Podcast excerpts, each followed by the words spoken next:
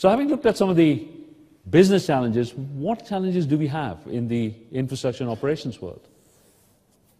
The two or three things that this slide tells us is that there is no single form of automation that exists in infrastructure and operations.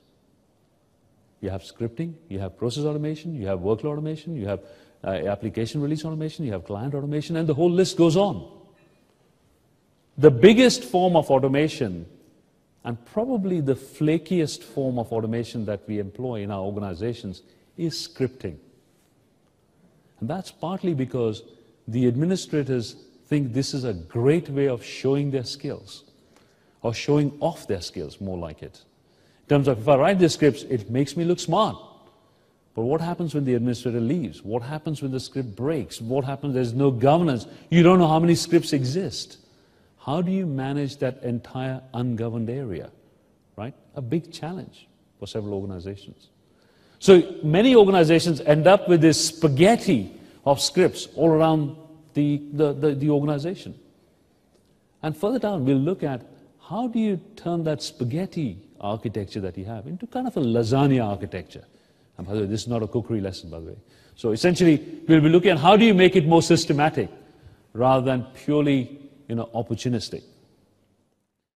Uh, so the advice that we uh, give a lot of organizations is put your new applications in the cloud first before you start doing the heavy lifting of moving some of your existing applications because they were never designed for the cloud. You'll not be able to get the full benefit of implementing those applications in the cloud. So, I'm going to build up this slide. So, I mentioned that bimodal IT clearly needs those new roles. And essentially, what you're looking at is moving from the left hand side of the chart, where system administrators determine what automation is. And if you're in that sort of situation, infrastructure and operations and IT is still seen as a cost center. The only discussion that the business is going to have with you is lower cost. You don't really want to be in that position. What you want to be is in that right hand corner there in terms of being seen as a business innovator.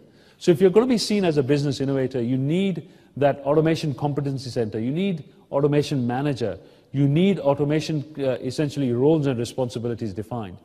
And the bank that I mentioned, I'm already seeing this. I would say probably roughly from my inquiries that we get, and by the way, automation is one of those very, very high inquiry area. We get roughly about 1,500 inquiries every year on infrastructure and operations automation.